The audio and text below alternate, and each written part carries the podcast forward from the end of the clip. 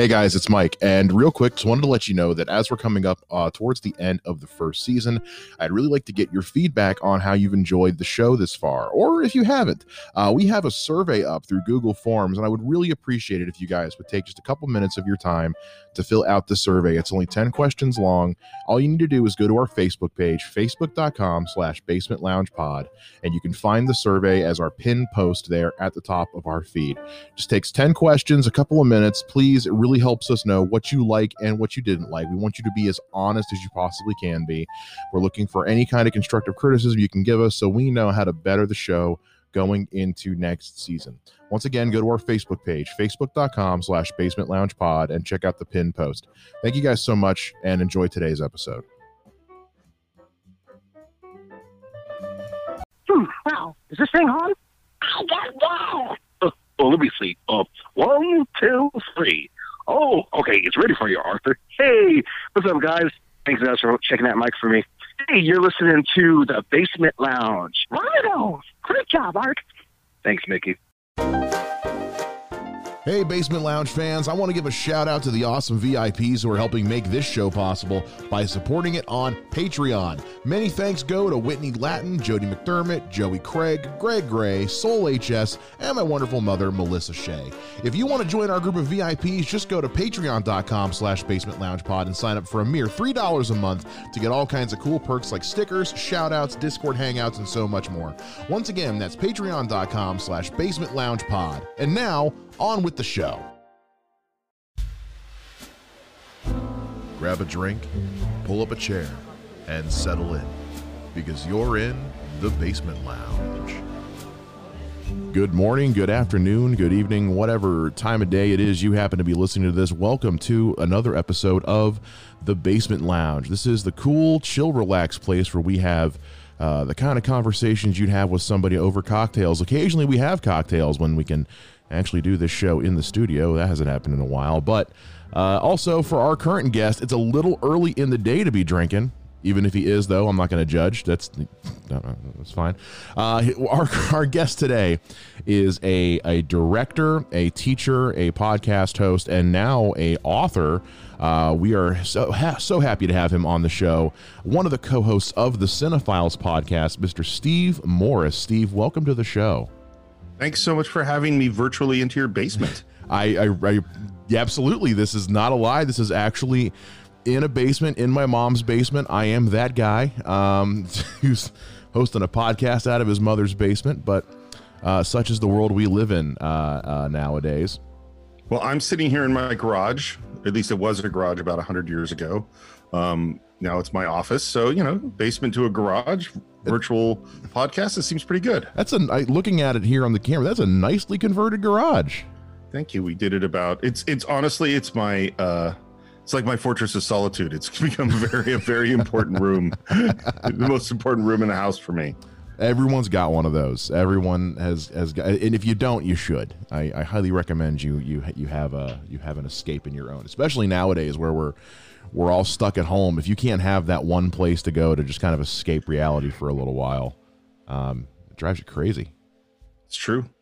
Um, so we're, we're going to get into a lot of things here today. Of course, we're going to talk about we're going to talk about the Cine-Files. We're going to talk about your upcoming book, The Director's Toolbox. Um, and we're gonna we're gonna we're gonna talk about you and get to know you. Uh, longtime listener uh, of the Cine-Files, you know, we get to hear a lot about your your tastes in film and and your appreciations for different things.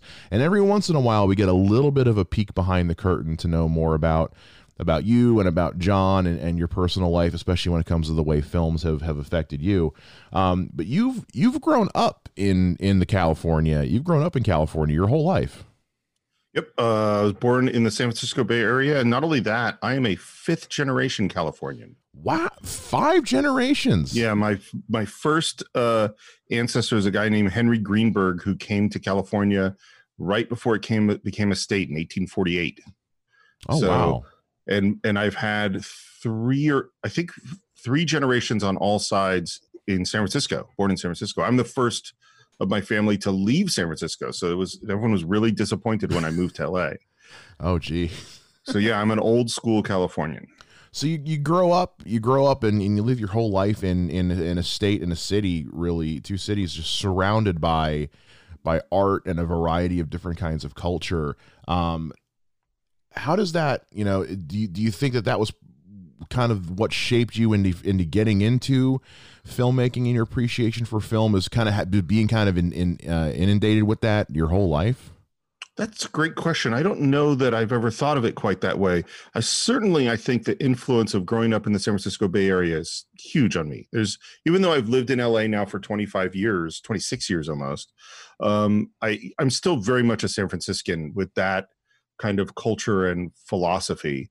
Um, there was no one artistic in my family. You know, my dad is an optometrist. My mom is a professional do-gooder you know, running school boards and library commissions, and she directed a Jewish museum. She, you oh, know, wow. like that's sort of her uh, always having. And she's was the chairman of the uh, Golden West chapter of the ALS Association, which is what my dad passed away from. Oh, wow. And so she's been, you know, just doing good deeds since my entire life. But there was no artist. There was no. Uh, no writers, no photographers. I came from a very practical Jewish business kind of family, and um, uh, but we they did take me to the theater, and and so that certainly was an influence. But honestly, I think the big thing is like a lot of people my age. I watched a lot of TV. I read a lot of comic books, and I was acting in I acted in my first play when I was 6 and I don't think there was a year I didn't act in anything until my early 20s um, and so, so, doing creating things started directing when i was in high school started writing when uh, when i was in college and just kind of went from there and then went to film school course. So like i think it was sort of more a natural progression of that. I never thought about it being where i grew up although that's obviously a huge influence on me. So that's a really that was a really good question. Thank you. Well thank you. There you go folks. You heard it here. Um, with um, with being in, in an area so so surrounded by it all the time and now obviously hosting a podcast where you're you're taking deep dives into film being a directing instructor um, how do how do you disconnect from it all? Because you, got to figure every once in a while you need to just turn that part of your brain off otherwise you would you, you risk getting bored of it or frustrated with it. How, what what do you do to disconnect from all of that and give yourself kind of a refresh Books, books and podcasts for me. I listen constantly to books on Audible, constantly to podcasts. A number of books, you know, it's fairly ridiculous how much I listen. Okay, my wife makes fun of me because I will literally, if I'm going upstairs to like put the dishes in the dishwasher, I'll put my headphones in so I can listen to 45 more seconds of my book while I'm doing it. Um, yeah, I'm obsessive, and and particularly now in this time of COVID when we're uh, quarantined, that time, you know, we were talking a little bit, or we said when we first got on the podcast, like that time alone, I take, I live in the hills in Echo Park in Los Angeles with lots of steep hills and lots of stairs. And that's my main exercise every night. Put my headphones on, I go walk up and down stairs, look at the beautiful view of downtown, and just have little time to myself. It's very, it's super important to me. Were you were you like me where you were the guy who in college walked around campus with with headphones on or, or a book in your hand and just kind of um, just went on autopilot? Not so much the headphones. I yeah. always had a book with me, mm. um, but I wasn't like reading at the time. You know, like I wasn't I wasn't the walking reader. Um, but, but but definitely always had a book with me. Yeah, I was a walking reader. I was like a zombie. Yet I had I had where I was going memorized to where it was almost like uh, I, I, never like I never had a problem running into things, uh, but I, I, did occasionally tune people out mid sentence. Um, you mentioned you mentioned comic books, and and and you and I uh, tweeted back and forth about this a little bit uh, about a month ago. Uh, we we had the passing of of Dennis O'Neil um, recently, right. and it was it was so strange because he passed away. I had just started collecting his uh, Green Lantern, Green Arrow series um, and have been in love. And it was one of those. It was it was completely by happenstance. I happened to be reading an issue, and I looked at the cover, and I realized this is the guy who just passed away. Um, and and in my own research, reading up on Dennis O'Neil about his creating the character of like Ra, the Ra's al Ghul, um, dealing with issues in his comics like you know addiction dealing with you know he was the one that brought up tony stark's alcoholism and and and the drug addiction of speedy um it has have were comic books uh one you because you mentioned earlier you know growing up reading comic books was has there what what role have they kind of played for you in in your career and in your life? It's huge huge role um, so first of all, those Green Lantern, Green Arrow, you could see there are a bunch of white comic book boxes on my wall. I know yeah. we're, we're on audio, but they're sitting in those boxes right over there. I remember, re, you know, when I started to go deeper into comics, and that got recommended to me in like the you know the mid '80s or something, and I went to the comic book store and found those slowly but surely found all those old issues of those comics because they're the first ones that really delved into like said oh comics could actually talk about as you said, drug addiction or racism or things like that. And it's a really short little run of comics, but it's super important. And uh, and I'll tell you how much comics have influenced me in my career, and it actually relates to to Denny O'Neil. So I um, uh, grew up reading them, obviously, and it never occurred to me that there were humans that actually made these things. That somebody because i'm so the not an artist i can't draw at all. I cried in art class. Like i have really bad small motor skills like if you said to me like big motor skills i'm fine. I've done martial arts for 30 years but but like small motor skills like you said steve thread a needle and i would be drenched in sweat. You know my hand would start to shake. It would be so stressful. So it never occurred to me to draw. And then when i was in high school i met this guy uh, jeff johnson and uh, Jeff was wanted to be a comic book artist, and so he was drawing. And the very first thing I wrote, it never occurred to me to be a writer, except that he was needed something to submit to comics. And I said, well, I'll write something. And then rather than write, you know, a little 10 page something, I wrote a, as, as idiot first time writers do, I said, I'm going to write the ultimate Nightwing story. Yeah. So I wrote like a four part, huge epic story about Nightwing's origins or something. And I had no idea how to write a comic or what it, the format was. So it's like 50 pages. So the first thing I ever wrote, and, and my friend was like, I just needed like a couple of pages to draw. I can't draw this you know, 100 page multi. I just need something to submit. And uh, I went with him because he would go to the comic book conventions because that's how comic book artists would get work is you would walk up to an artist or an editor and you'd have your portfolio and you'd show it to him. So I did this with him all the time. And I went, oh, well, I'll go with you and I'll bring my giant tome of a Nightwing story.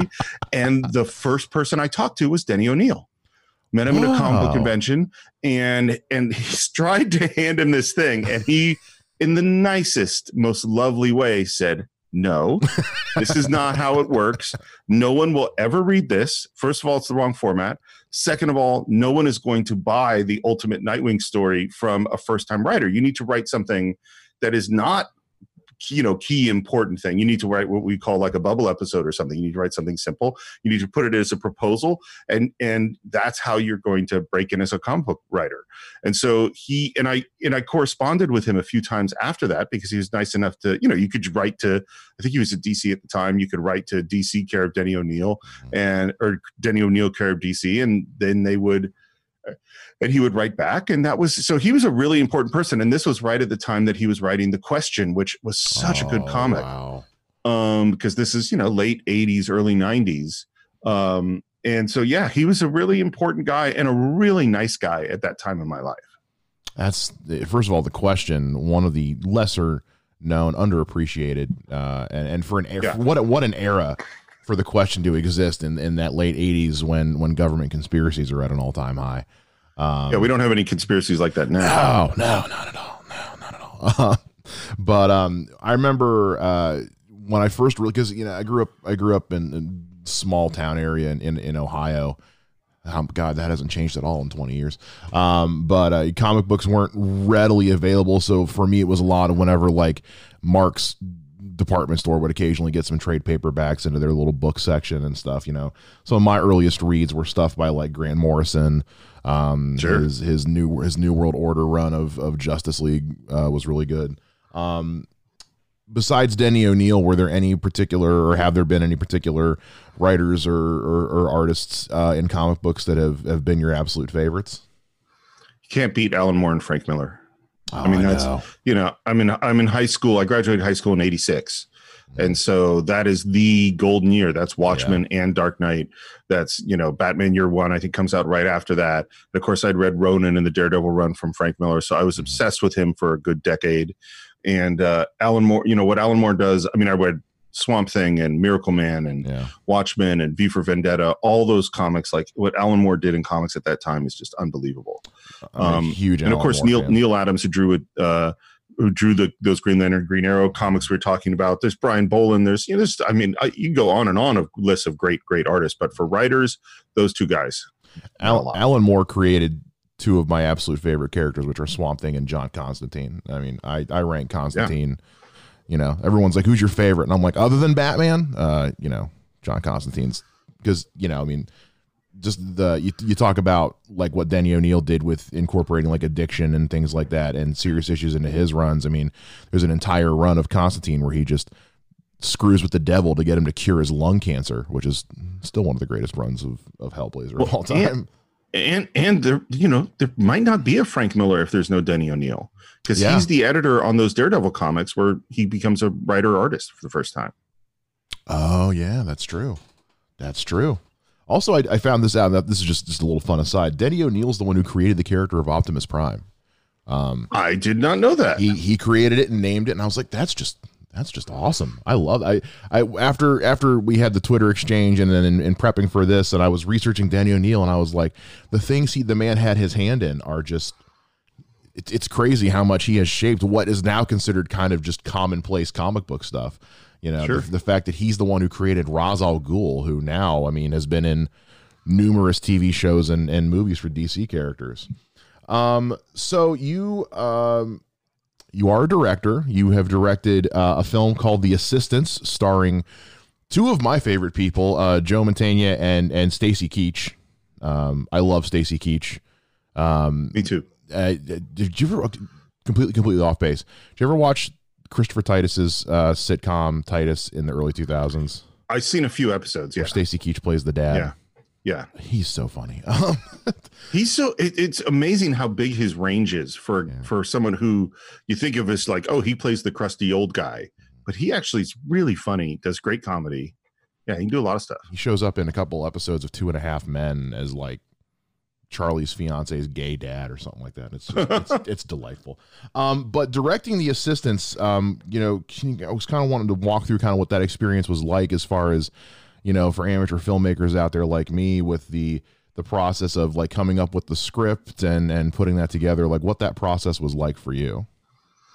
Um, well, starting with the script, the, the script really came out of having lived in LA for a while and knowing uh, it, I had never really written anything quite so much out of my own experience. I always wrote things that were sort of far away from me, fantasy stories and comic book stories to start, and then I became interested in you know issues of African American uh, politics and racism, and so I wrote from those perspectives and and the Assistants is the first thing I wrote that was really about me and my friends and sort of the world here and, the, and the, so the first idea was just like the the, the, the basic premise of the movie is it's a bunch of aspiring film uh, makers who come out of grad school and they're all good friends and they think their careers are going to just take off and three years later they're all working as assistants for various people of varying degrees of niceness and uh, and they feel really stuck and really a sense of failure and a sense of the world is not going the way it was supposed to and i'm maybe not who i thought i was and they realize they have the epiphany that everything that these big powerful people do and know comes through them.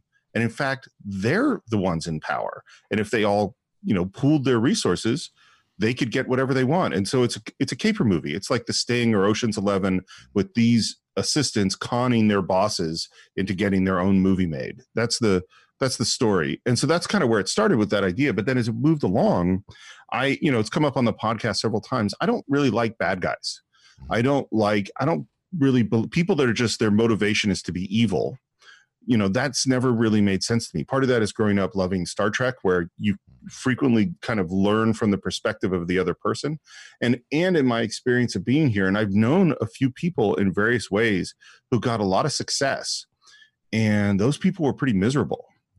And so what started to happen is those bosses that started off as sort of the evil bosses I couldn't not have sympathy for them. And so a lot the movie really shifted because it became here are these people who are desperate to have what these other people have and these other people aren't really that happy and these other people are actually sad and lonely and isolated and they're and even though they've you know because when you get everything that you want you really come face to face with with the problems you have in your own life.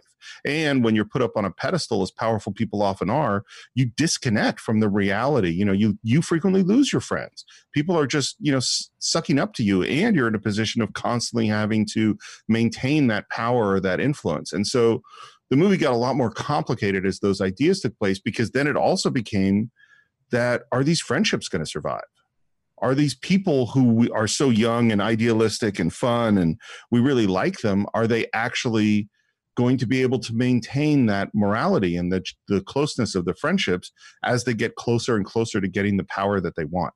So that was sort of the the premise and the idea of how, how the film evolved as I started writing it it's such a it, it's such an interesting uh, you know and, and the, i guess the thoughts that never occurred to me that like that's it of how um true to life that kind of experience can be that idea of, of, of coming in and thinking you've you've got this you're gonna make it there's nowhere to go but up and and for for reality to come knocking on the door and and let you know just how difficult uh, it, it's going to be you know you can think you've you've got everything in the bag one minute and then the next minute everything can be can, can be just out the window and you have to start over from square one. Um, yep. Have you had that? Have you had experiences like that?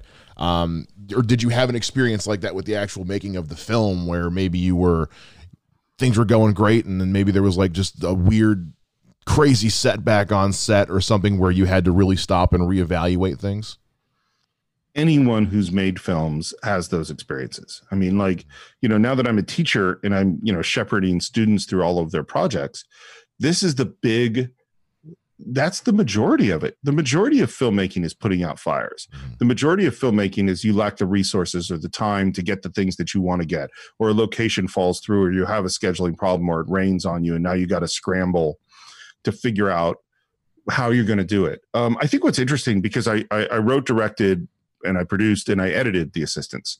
So I, you know, and partially because I I wanted to spend all the money I could to get what I wanted on the screen.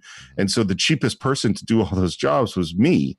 Um, I can relate. And, uh, un, you know, not surprising with how, you know, everything to the Cine-Files, you know, everything since then has gone is like a lot of times I end up being a bit of a, uh, you know, an Iron Man to get all these projects done. But um, the, the thing with the assistants that was interesting is as I started directing it, the director was really frustrated with the writer so the director guy was going, man, this writer really made some complicated things that I'm going to have to figure out how to pull off. You know, the, you know, the, the writer wrote a lot of checks that the director has to figure out how to cash. And then when I'm in the editing room, the editor was pretty happy with the writer, but the editor hated the director. Like that idiot. What the fuck was he thinking? Why didn't he get this shot? Why didn't he correct that actor and get the line, the performance that he really wanted? Why didn't he do? Why did he do it this way? This is terrible. And what was strange about it was I felt like as I was directing it, the movie went further and further away from what the writer had intended. And then as I was finishing the edit, it actually went back. You know, strangely enough, the movie became really was what I intended. It just was a process because making movies is not like a this is the vision in my head. I will create that. I am done. It's not that way at all. It's a constant journey of discovery and of reversal and things that you thought would work a certain way, they don't work that way. And then you have to figure out, well, do I force it to work that way or do I adjust to what this actor did or what this, how this moment happened? It's a very complicated process. Even, you know, from the lowest budget to the biggest budget, it's still that way. We uh we made a me and we made a horror movie last year and I remember you talk about being in being the writer director and editor and and and hating when you're when you're editing you hate the director. I was editing the film and uh was trying to find footage and we were we had shot the film in a park and what i kept finding was in the background i always kept this is supposed to be this abandoned park and i keep seeing people in the background that i'm getting pissed off that that the cinematographer didn't catch that then i realized the person in the background is always me I was, in the background of so many shots, and I was damn extras. Oh wait, that's that's that's the director.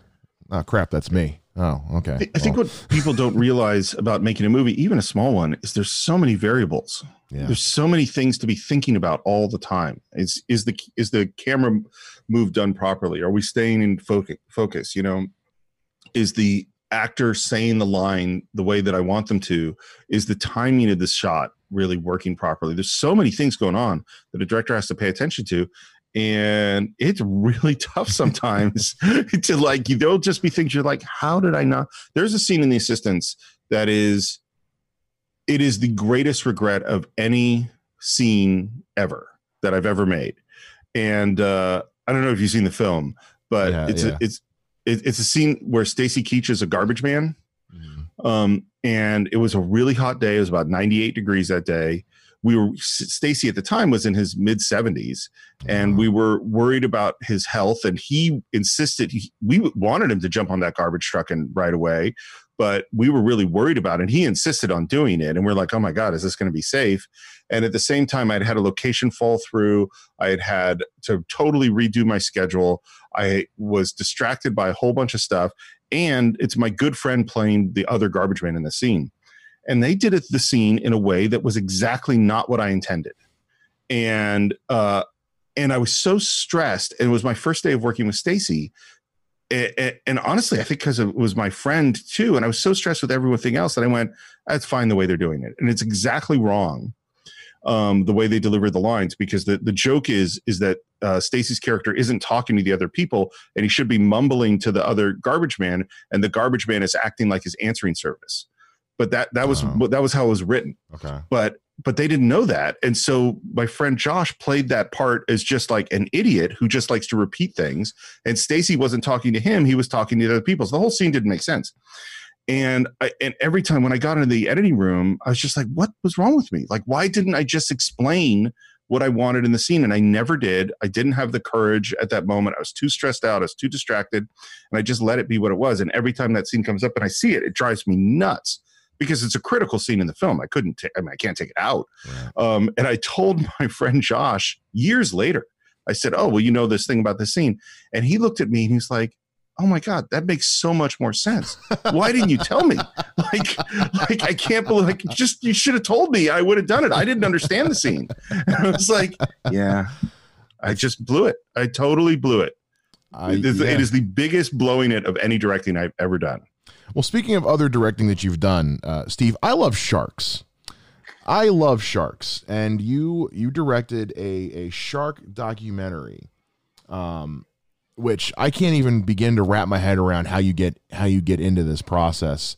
Um, I I've made documentaries myself, but ones that involve sharks, not not so much. How how did you how did you stumble upon this project? That's the right word. Stumble upon it. I mean, I mean, it wasn't that project that I stumbled upon, but but going into the nature film world uh, was never anything I intended. It's not even. It's not that I haven't watched and liked some nature films, but that's not my thing. You know, like if I was going to do documentaries, I'm probably much more of a history documentary Mhm. kind of person.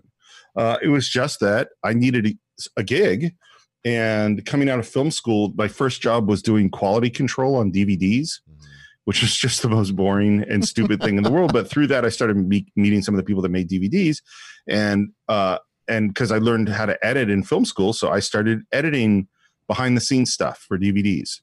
So I did, you know, all those, you know, I did like things like Step Into Liquid, and I did Dirty Dancing Havana Nights, and I did all Wow. these, you know, would make all these little mini documentaries. So suddenly. I'm like a documentary filmmaker in a very minor way.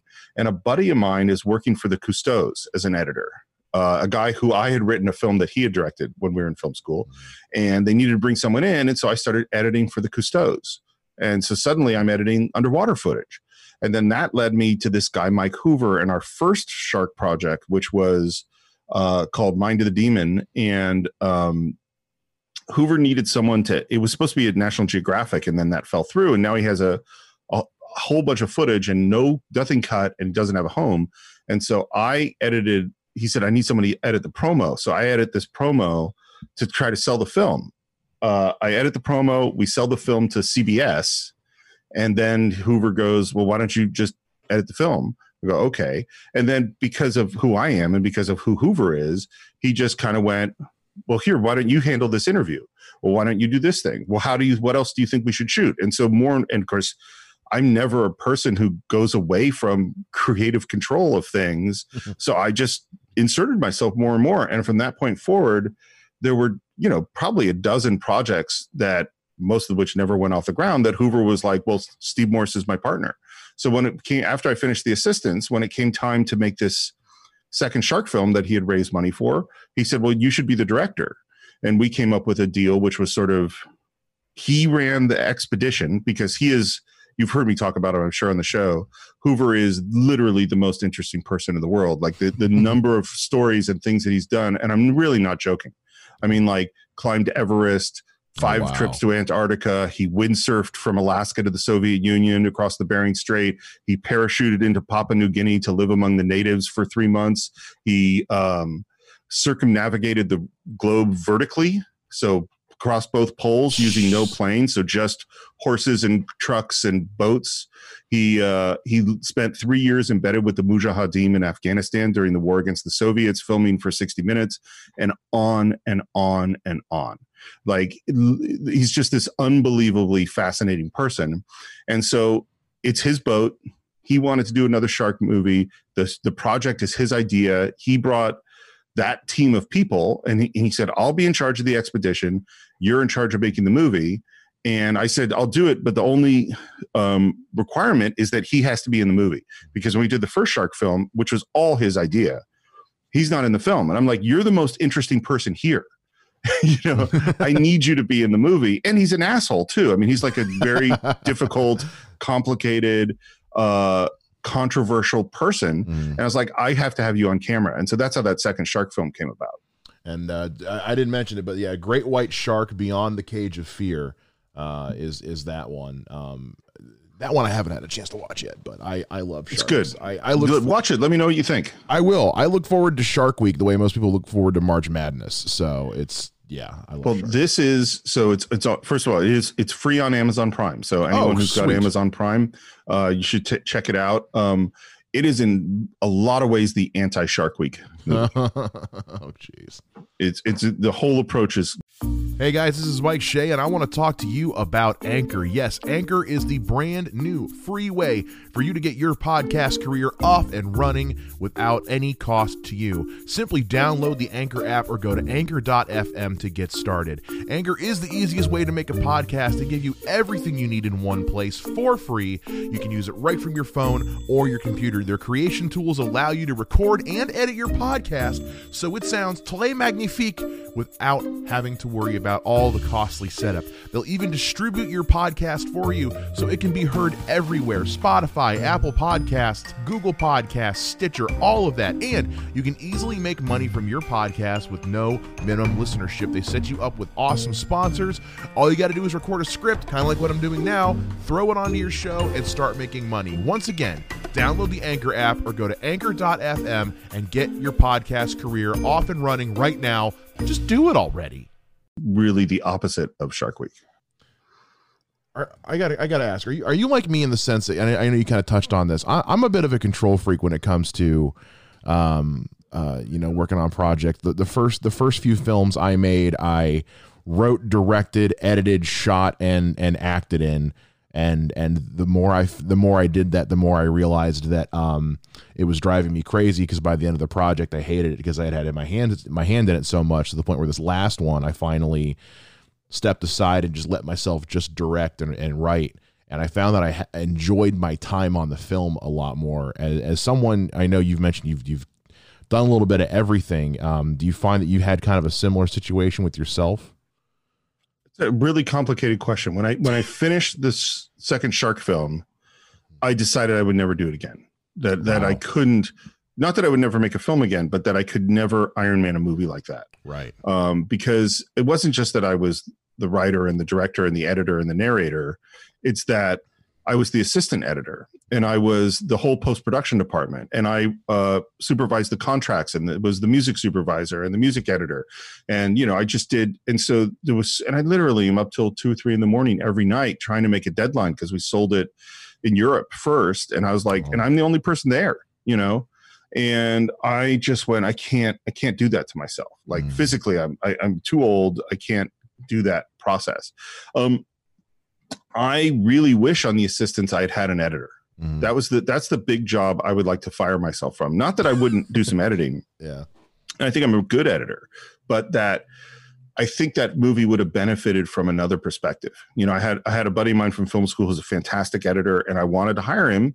And you know, it would probably have cost me thirty thousand dollars or something because he's a great editor and he deserves to make the movie, you know, the money that he deserves to make. And I went, well, I could pay Adam thirty thousand dollars, which he's totally worth, uh, or I can put that money into the film and edit it myself. And that's what I decided to do. And I think that was a.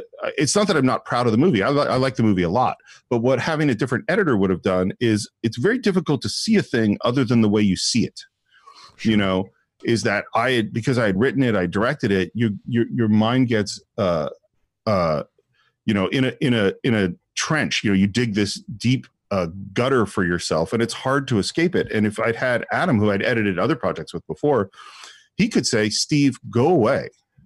I'm going to do some stuff," and I would come back and probably hate a bunch of what he did, but some of what he did, I, you know, because he'll do a crazy cut, and I'll and I would come in, I know, and go, oh, this is a completely different way to look at this. This is a different structure. This is, and that's and, and to have someone. The other disadvantage of sort of being the, you know, the jack of all trades on a film, there's nobody saying no to you.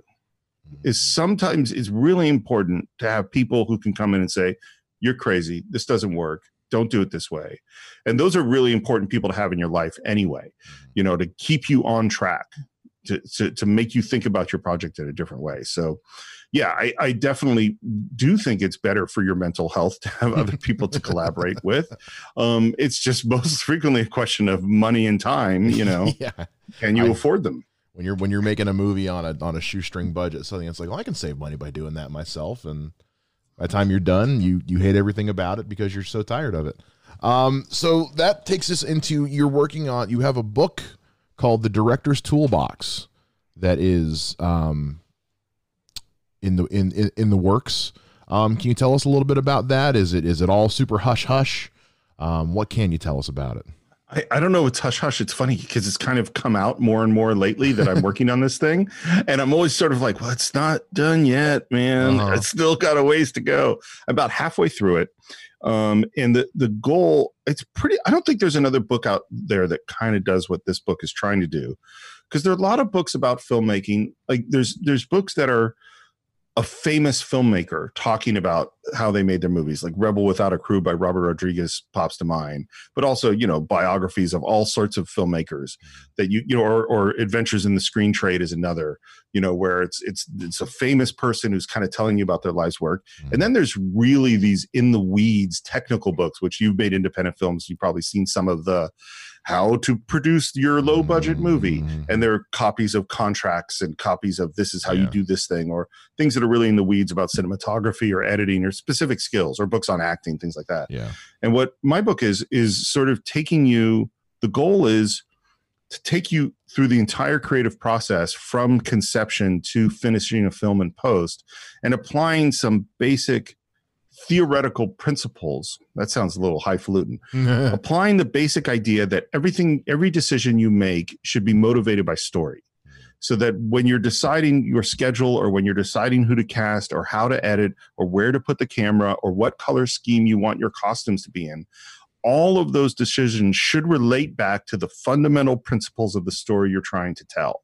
They're all there to reinforce and support the story. So that, that's why the movie is starting with the conception of that story and then going through the entire process through well how do we work with our cinematographer? How do we work with actors? How do we develop the script? How do we work with a production designer?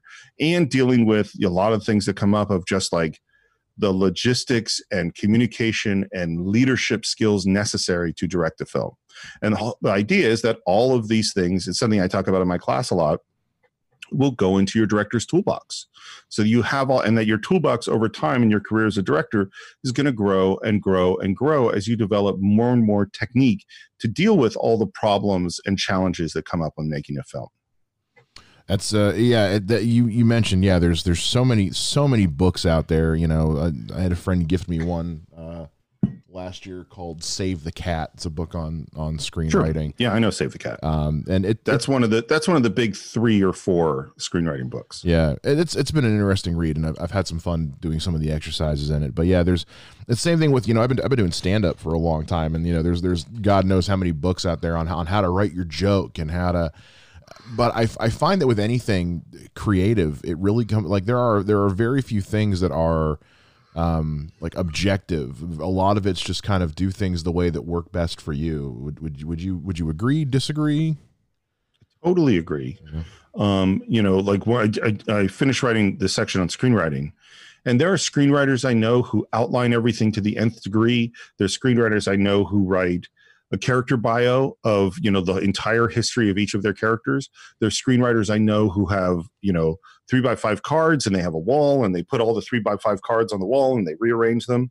And i'm usually one who starts writing on page one and goes forward.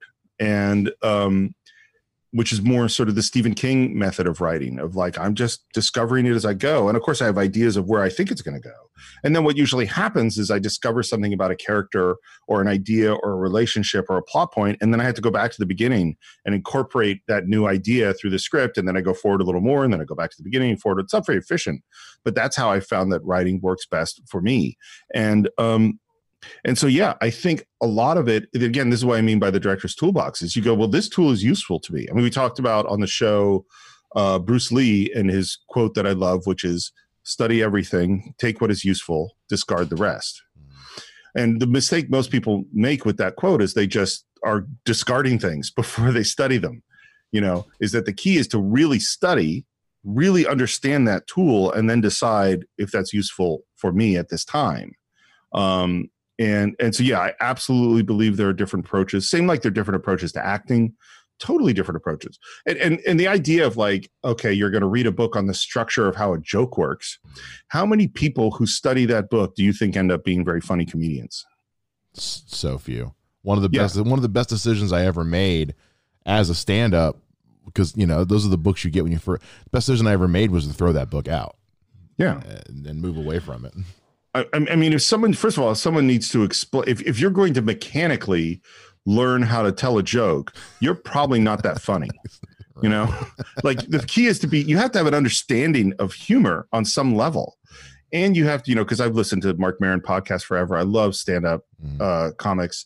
And like, you know, all of them say the key at some point you're going to find your voice. You're going to find who you are on stage. And like Jerry Seinfeld is really different from Marc Maron and I'm sure both of them could talk a lot. I've heard both of them talk a lot about the structure of a joke, but it's the, you know, and this is one of the issues I have with so many screenwriting books. Um, Save the Cat's an interesting, uh, it's an interesting version of it. Is they want to give you the secret. Here's how you do it, and then people imitate what they think is the structure that they see. And even though those things exist in film, I don't know anybody, screenwriters, who say, uh, like oh i need i need my second act reversal mm-hmm. or i need this moment that's supposed to happen on page 84 what do i no one talks like that. They go my character's in this situation and i'm not sure how to get them from here to there or i haven't set up this thing right or it's not emotionally as powerful as i want it to be when they make this decision. I mean that's a writer's talk you know not about the you know the inciting incident and the you know, or or Blake Snyder's here are the ten different kinds of film. They're total. That, that's a totally fun book to read, and it is useful in some ways. But you can't take. I don't believe that taking what he said and just trying to write that is going to be very useful to a screenwriter. Right. It's not. That I, I like the book, but but but there's no secret. You know what I mean? Yeah. It's it's a way to almost kind of just kickstart, maybe just give you an idea of how to get started, but you eventually have to right. Build build right and and and build the cart yourself. And yeah. um so we we that's going to take us into um what uh, people listening who are familiar with you are probably waiting for us to talk about is you know when you talk about the process of filmmaking and doing things your own way let's get into the podcast the Cine-Files uh, which you have been you have been co-hosting with john roca for um geez how long now it's four years. Four years. You guys have done hundreds of episodes. Um, uh, you just recently did um, a two-parter for Inception and 1776. Um, how did how did this show? It, it's it's my favorite podcast, and I'm not just saying that because you're here, although that is something I would totally do. Um, what how did how did this show just kind of come to fruition? I guess where where did where did where where did the seed get planted for this? I think it started in bars um, where John and sometimes Shannon McClung, who's mm-hmm. co-host on the Geek Buddies, and Mike Vogel, sometimes our friend Jonathan Blue or other friends would just, you know, go to see a movie and then we'd be sitting in a bar having a couple of drinks and shooting the shit about film. Um, and we always had these really fun and funny conversations. And John was really taking off in terms of uh, as a podcaster. I listened to tons and tons of podcasts. I had pretty much, you know, gotten broken on the shores of Hollywood. You know, The Assistants, as much as I'm really proud of that film and it did really well at festivals and things like that, we got with a very unsavory and dishonest uh, sales rep who basically tanked the film. You know, and it was so it, it, it lost all its money and it hasn't been seen that much. And um, you know, I just Iron Man that shark film that we were talking about, and I was burnt out from that and I was just going, you know, what's another creative outlet? Well, I don't want to keep doing this the way I've been doing it. And I went to John and said, "Oh, this is maybe something we can do." You know, it's because unlike making a film, which even making a small film is a massive undertaking and can cost a fair amount of money, this was something that would cost very little. And at the time, I didn't think it was going to be a massive undertaking, and uh, just started talking about a podcast. And his deal with me was like, I'm doing eight podcasts right now. I totally want to come having conversations with you, but you're going to have to kind of find the hosting service and and sort of figure out some of the work to get started. And the basic, you know, we came up with a couple of really basic rules, which was one, we don't talk about films that are the films have to be 10 years or older. Mm-hmm. And the reason for that is a there's you know talking about films that just came out there's a million podcasts doing that mm-hmm. and then the other thing is we really wanted films that had stood the test of time that we really had time to think about the quality because there's some films you see when they come out and then 10 years later you're not talking about that movie mm-hmm. um, and we decided that it would be a positive podcast neither of us you know I, there's tons of places where people can tear down all sorts of stuff and we really want to talk about things that we love and we decided that we're not going to have people on to talk about their own movie because, mm-hmm. again, that's what people do on almost every interview show. So, person comes on, I worked on this. Mm-hmm. We wanted to talk about things that people love. And then the mo- the podcast just sort of grew over time from like a one hour pretty simple conversation into these epic two part extremely complicated deep dives and that is mostly my fault that that's happened. but you know what? As a as somebody, and and and I'll tell you the reason why it's why it's my favorite podcast is because I'm I'm the guy kind of like you, where I want to go see the movie. And then I want me and my friends to go sit and and discuss it. You know, and I, I don't have living in you know small town in ohio I, I don't have a lot of friends like that who can do that you know.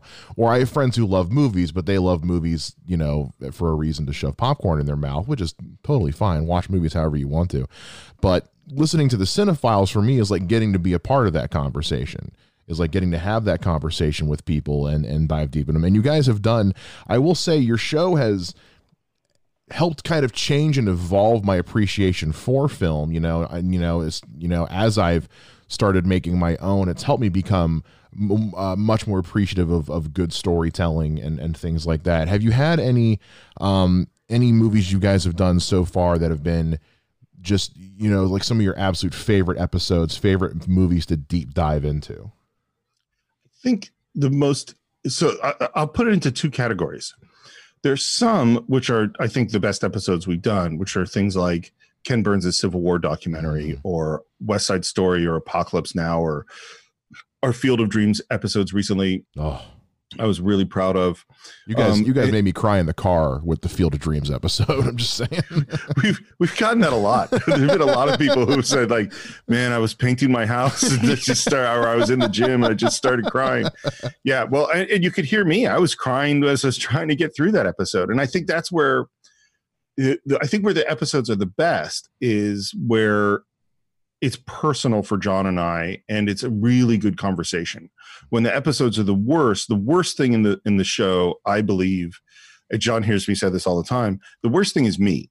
Is that if it's just me telling you what happens in the film this happens and then this happens and then this guy says this and it's really cool and then this guy turns and says this and then this person says this and then there's an expl- that's really boring and as i edit i try to take out as much of me as possible.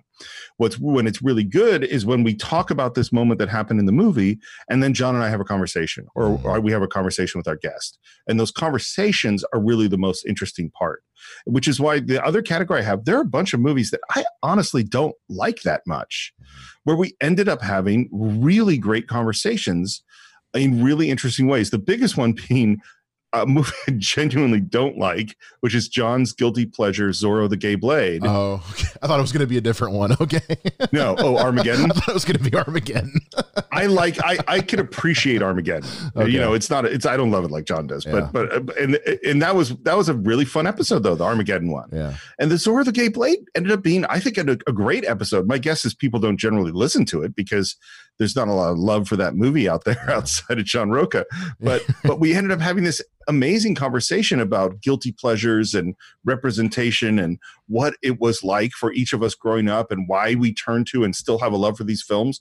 And it ended up being a really interesting conversation, you know. And I, uh, so I think you know, obviously the episodes that Scott Mantz has been on, some of the episodes that Mike Vogel's been on, the two episodes that Sasha Perl-Raver was on, Pulp Fiction oh, yeah. and Chasing Amy. Chasing Amy's another one where I think it's a lesser film, but the conversation is one of the filthiest, funniest conversations we've ever had on the. It's certainly the filthiest. That's what happens when you have Sasha Perl really Raver.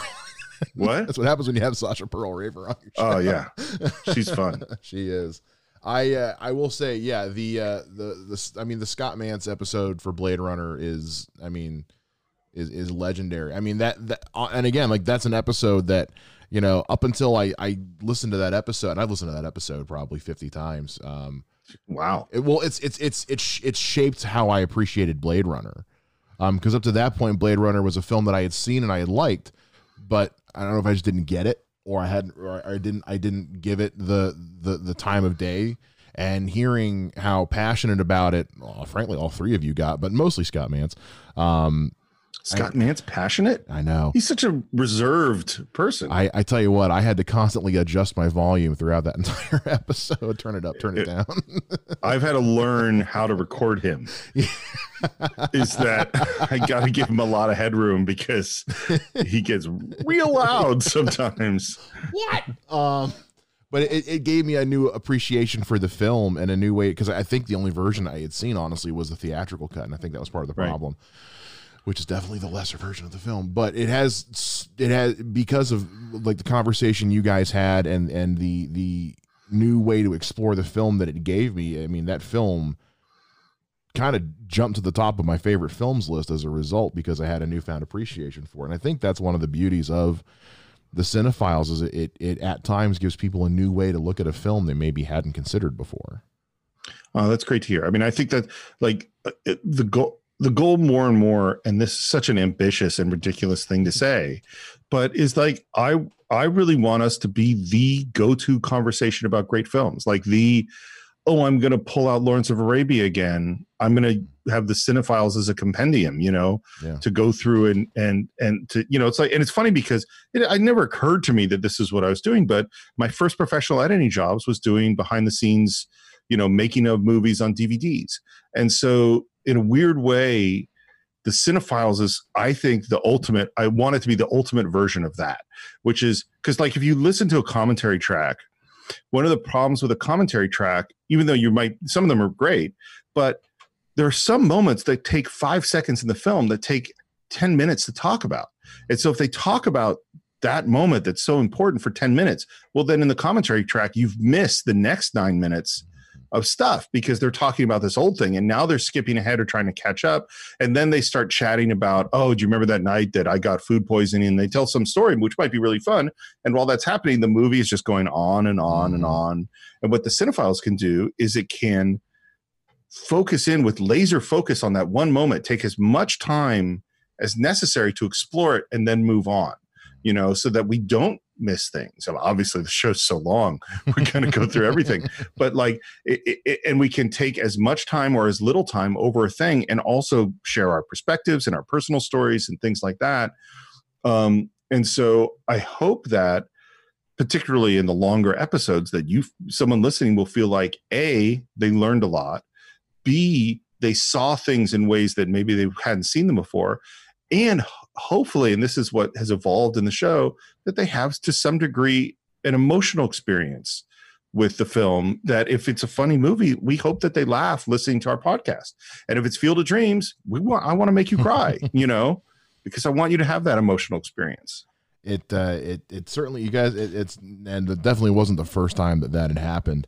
Um, you know, some of the you know you you talk about revisit. You know, I I went and revisited Hunt for Red October um, after the episode you guys did. It was one that I already knew I liked. I just hadn't seen it in you know 15 years. It's, it's such a good movie. Oh my god, I forgot. I, I remember going into work the next day and and my friend Travis, who was my cinematographer on the last film I did, I remember telling him I was like, I forgot how good that movie is.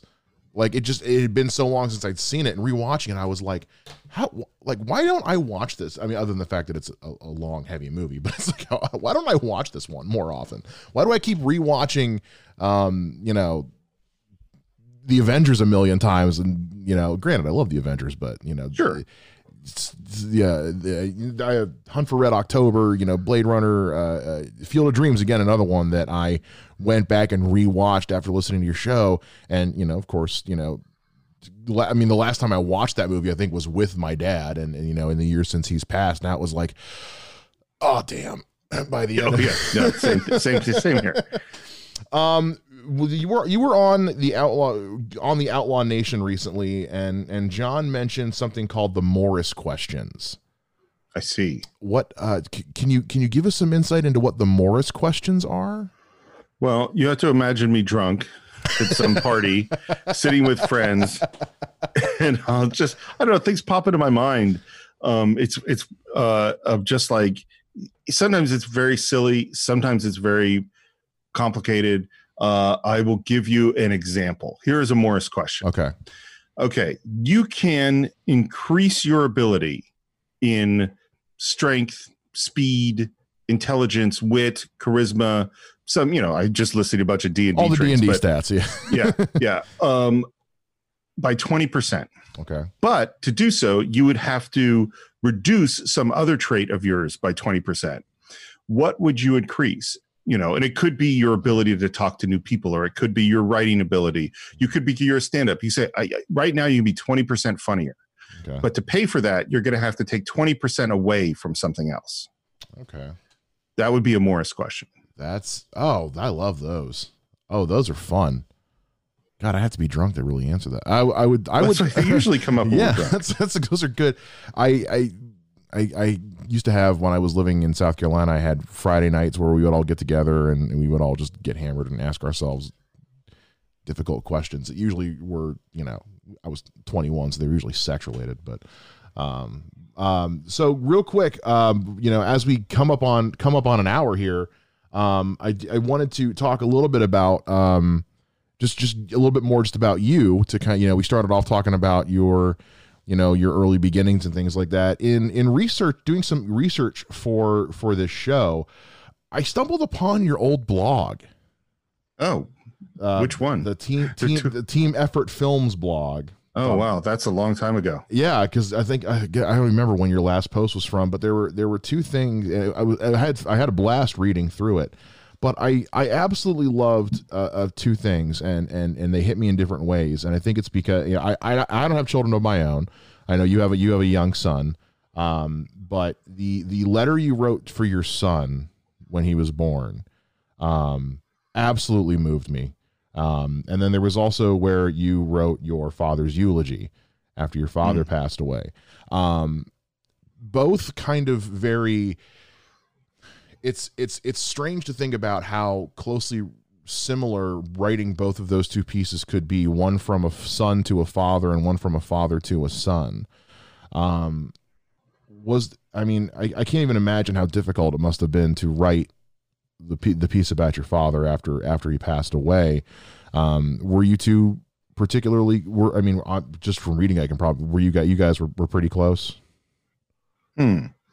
It's a good question. Um, I don't know that I would say we were close. I, I cared about, about my dad a lot. Um, my dad, like a lot of guys from his generation, was not the most touchy feely or emotional guys. Um, my dad was he's a really he was a really interesting person. My dad was unbelievably hardworking, unbelievably disciplined. He had a he always kind of had a plan and knew what he wanted to do, and he put he knew how to just put his effort into it. He he, you know, he was the kind of person where if he said I'm going to do this and this and this, he would do exactly that. Um, he would make a plan and stick to it. That's and and and because I was a creative person, I don't think he knew quite how to deal with me. Okay. He was always I shouldn't say it that way. I don't think he knew how quite how to connect with me. Okay. Um, you know, is that he was always supportive, always supportive, but he was also somewhat, I think, bewildered by by the things that I was interested in doing. Um, and so, it, what's interesting about that eulogy, everything I said in that eulogy is true, but there are things that I said in that eulogy that I, you know, I, I don't know how much you remember it, but you know, there was a lot about my dad's competitiveness mm-hmm. and my dad's uh kind of rigid way of thinking. And I had people come up to me, a man come up to me. There's a thing in the eulogy about that my dad never let me win at anything. You know, that my dad, whether it was Candyland or ping pong or anything, he was my dad was an unbelievably good games player. Like he was one of the best, whether it was playing bridge or playing dominoes or playing cribbage or Scrabble, he would just wipe you out. Mm-hmm. My dad's way of when we would play Trivial Pursuit, which my family played all the time. My dad, you you played Trivial Pursuit, I assume. Oh yeah. so my dad's way of playing was you you go around, collect all your pie pieces. He would go to the center and win the game almost every time. And then his t- goal was to go around, go around the whole board again, lose every one of his pie pieces, and win the game a second time before anyone else could win. and frequently he did it. Um, and so as a kid, I just spent my whole childhood getting my ass kicked, you know, and I didn't understand. I remember going to a ho- another friend's house and and we were playing ping pong and I said, okay, should we rally for serve? And they're like, no, no, let's just, we don't need to keep score. Let's just play for fun. And I went, play for fun? What does that, what does that mean? like I, di- I didn't know how to do those things because in my house, games were just serious.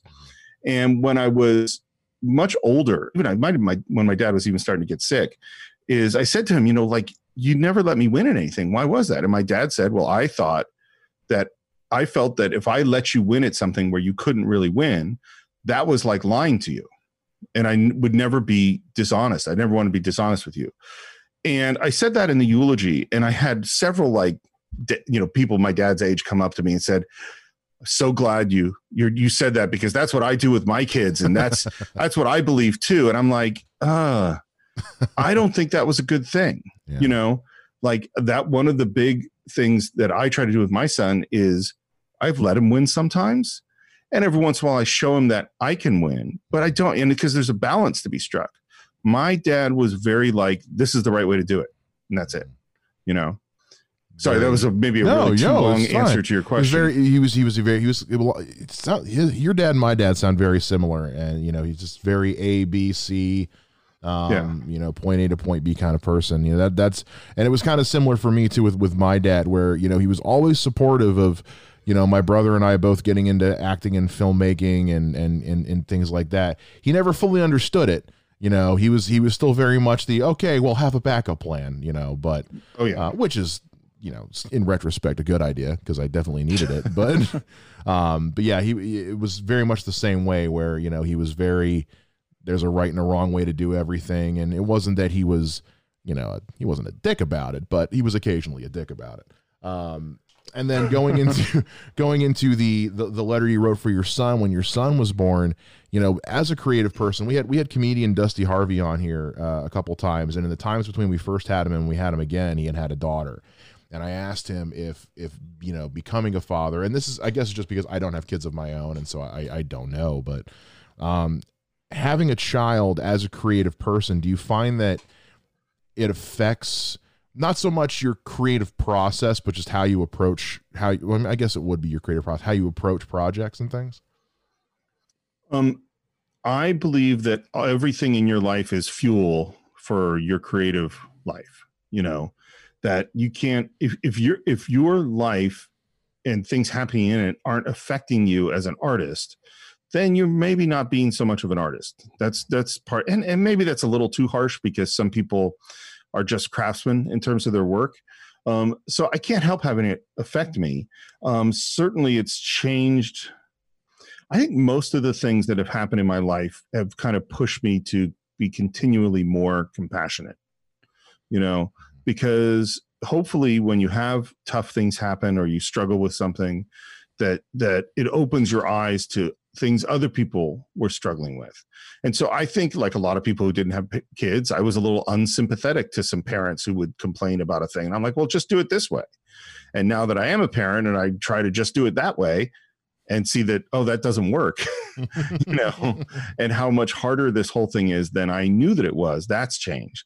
The other thing that's changed is that my you know when you're a parent your schedule's just not your own. Mm-hmm. and so where i could just go well i'm just going to spend a month working my ass off on this thing you can't you know if you have a kid well i got to pick pick that kid up at school you know? Like i there's just that has to happen. There's nobody here to take i got to make the kid dinner. I got to help them with their homework. I got to do whatever you got to do with a kid.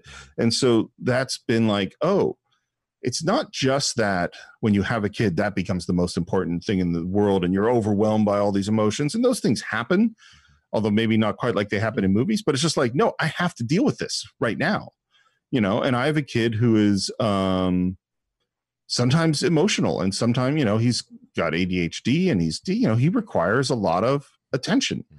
to help him. And so that is that's changed my life in a massive number of ways. It's a, and it's it's one of those it's just what's one of those things is you never really know you know i can sit here and say all day long you know whether or not i want to have kids but at the end of the day you never really know what it's like until you have some of your own i guess. Um, yep I have a buddy, one of my friends from film school, who runs summer camps. He is the director of a YMCA summer camp, and he's been doing summer camps for 20 years. And so he has tons of experience dealing with 100 kids, 200 kids, and being in charge. And he's dealt with angry kids and sad kids and lonely kids and charismatic kids and brilliant kids and dumb kids and dangerous kids and all this stuff. And so he is a kid expert. And he just had a kid four years ago. Oh, wow. And what he has said to me is, it's totally different. Yeah. I knew like this whole parent it's being the guy running the camp. All that stuff that taught him about kids has nothing to do with being the parent of his kid all the time. Yeah. Totally different.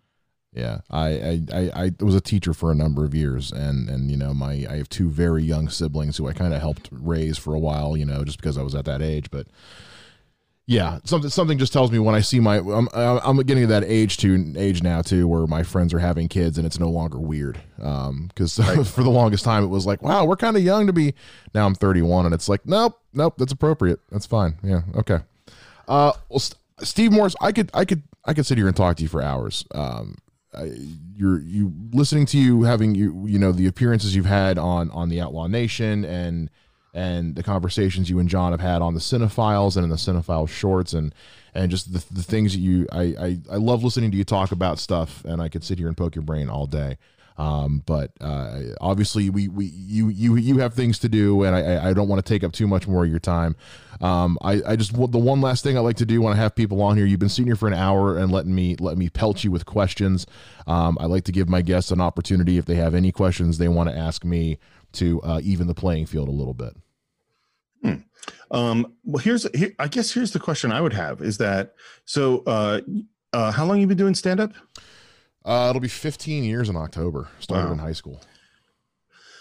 What are you thinking about? I mean, it's just a rough question, but what's the future? Right. I think we're still trying to figure it out we uh, when when COVID first when the quarantine first hit, and you know because we we have two clubs here in town that are very big. Um, one's a national chain, and one's the oldest club in Ohio, and and um, we call we call that one home. You know, Wiley's has been in in Ohio longer than any other club, and that's home to us. And not being able to go there every week we we are, we're all getting antsy you know we we did things like you know we started discord servers to get together and just chat about joke writing ideas but you know, it's we're, we're we we all I think pose that question to each other at least once a week. Somebody posts something in the Facebook group of like, where do we go from here? And I think a lot of us are kind of afraid that, you know, uh, a, a, tried and true system that's been around since the 60s and the 70s um, is going to need to change drastically, like a lot of things are in, in the world. I, I don't think anything's going to be able to go back to, to square one again after this. I mean, I hopefully, you know, after the 1918 flu, things went back. You know, that there was a certain point where people weren't worried about getting sick anymore and things went back. But there's going to be a year or two at least yeah. where things are, and, and, I just think about the, there's certain things, and stand up being one of them, that is so intimate mm-hmm. and it's so much about your connection to a live audience. Mm-hmm. You know, watching stand up over Zoom ain't going to be the same. You know, no, it's I. You know, that's why like when I tell one of the one of the things that's been kind of painful for stand-ups especially has been the advent of and this is weird to say but like the advent of of smartphones because now oh yeah people will, people will go to an open mic, which open mics are just notoriously awful. Open mics are no comedian likes open mics, um, where they're trying something new or trying something tried and true to a room with five drunk people in it that aren't paying attention, and they get no laughs, and then those videos hit the internet. Like, see, this person sucks. Like, well, no. It just didn't work that night. But if you go see me in a proper comedy setting with an audience that gives a shit, you might see a totally different reaction. And and I'm seeing the same. You know, the, the two industries I am concerned about are stand up and and live music. Yeah. As as a big music fan, um, I know a lot of bands and artists I listen to right now are kind of wondering what they're going to do because they can't book concerts right now. And we've seen where like Blake Shelton did the and and Garth uh, was it no um not Garth Brooks um drawn a blank, but they did these drive-in concerts. Um, a band I listened to just over the weekend did a thing with Full Sail University where they put together a big full stage production in one of Full Sail's uh, stages and just live streamed it. Um, and it's it's not as you know it's weird to see because there's no audience reaction, so it affects the energy of the performers on stage. But stand-up's one of those things where if you're not getting immediate feedback, you don't know if something works or not. Well, there's the the great quote from uh, Jackie Gleason that is the great thing about comedy is it has an instant critic. Mm-hmm. Is that if people laugh, it was funny. If they don't laugh, it wasn't funny. And that's not always true. Sometimes people don't laugh and it was funny. Yeah. But like the there's that give and take when you're with an audience, you know, that you feel it's going. And just on the smartphone thing, you know, I, I've talked to enough comedians or listened to enough comedians. Is, is sometimes you got to work out the joke. And sometimes you're working out stuff on stage and and and comedy frequently exists in the gray area of offensive, you know? Mm-hmm. And so when you're working out the joke over something about sex or about race or about politics or about something, sometimes you might go too far trying to work out that joke and realize, oh, I can't go that far.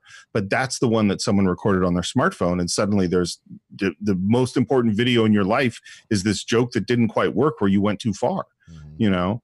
And that's really a troubling thing. It can be a location thing too. I've done, you know, I done, I did a set in in Columbia, South Carolina, and then the next week I did it back here in Dayton, Ohio, and jokes that landed really well in Columbia died on arrival here in Dayton, yeah. and, and vice versa. It's all about the mentality of the area and. Yeah, it's it's it's it's comedy's complex. People is what we're trying to say. yeah, yeah, absolutely.